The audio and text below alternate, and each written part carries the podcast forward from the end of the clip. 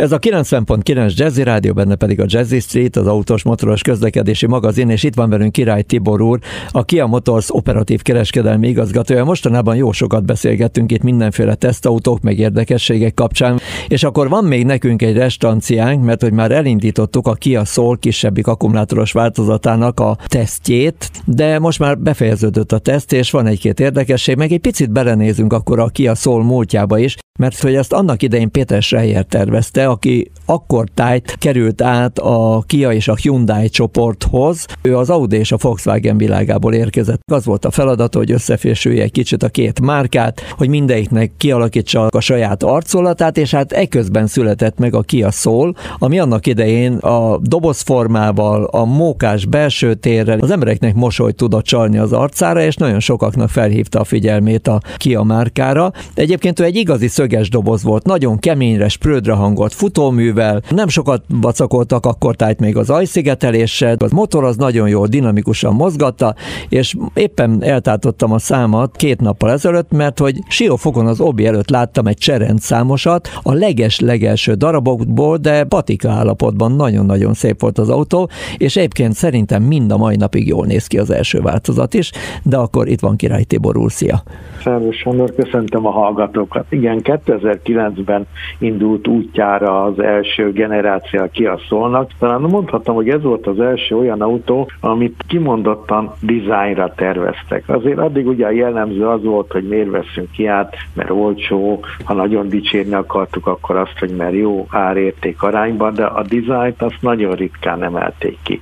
És valóban a Péter Schreier úr volt az első, aki azt mondta, hogy akkor most teszünk egy dizájnt, teszünk emóciót is az autók mellé, a műszaki tartalom mellé.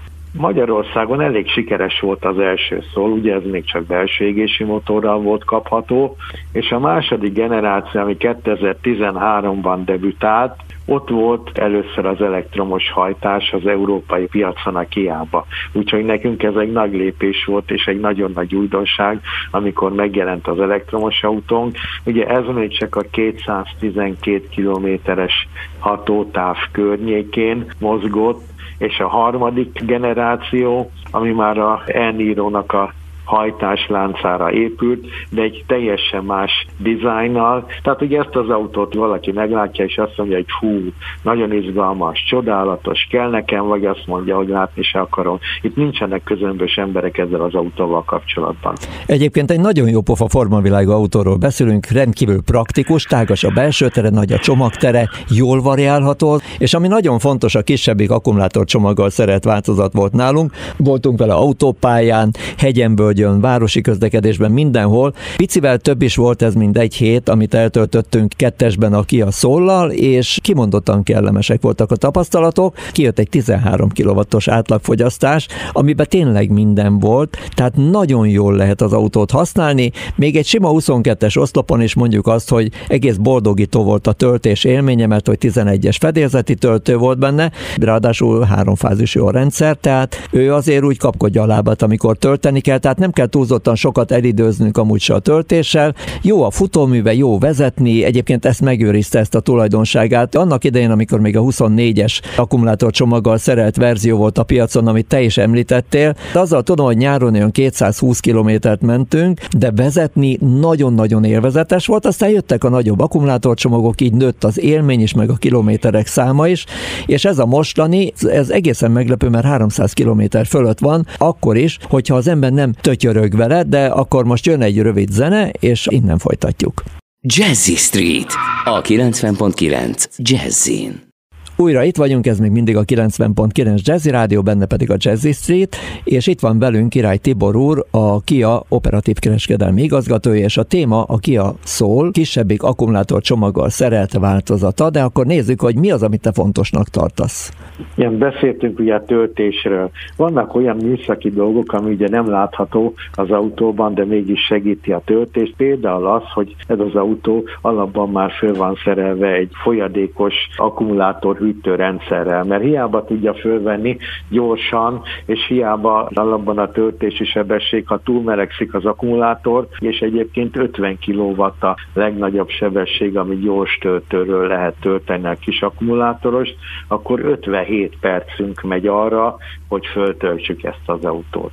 És ha már említetted így a hatótávot, meg az energiafogyasztást, ez olyan szempontból fogott meg engem, hogy a gyári hatótáv az 277 kilométer, a gyári energiafogyasztás az 15,5 kW per óra, tehát hogy így a bizonyíték arra, hogy a gyári adatokat el lehet érni, sőt, még annál jobbat is lehet teljesíteni. Minden lehetőséget megkaptunk a gyáriaktól arra, hogy játszunk a visszatáplálással. Alig-alig léptem egyébként a fékpedálra, városban is csak meglökve, egy pár méter gurulva, de már is ráhúzva egy nagyon picit a töltést. Nagyon jól lehet vele játszani, és azért én dinamikusan autóztam a Kia szóllal, és így jött ki ez az adat, tehát hogyha ügyesen sáfárkodunk a mérnökök által ránk bizott lehetőségekkel, akkor nagyon jó fogyasztási adatokat lehet elérni.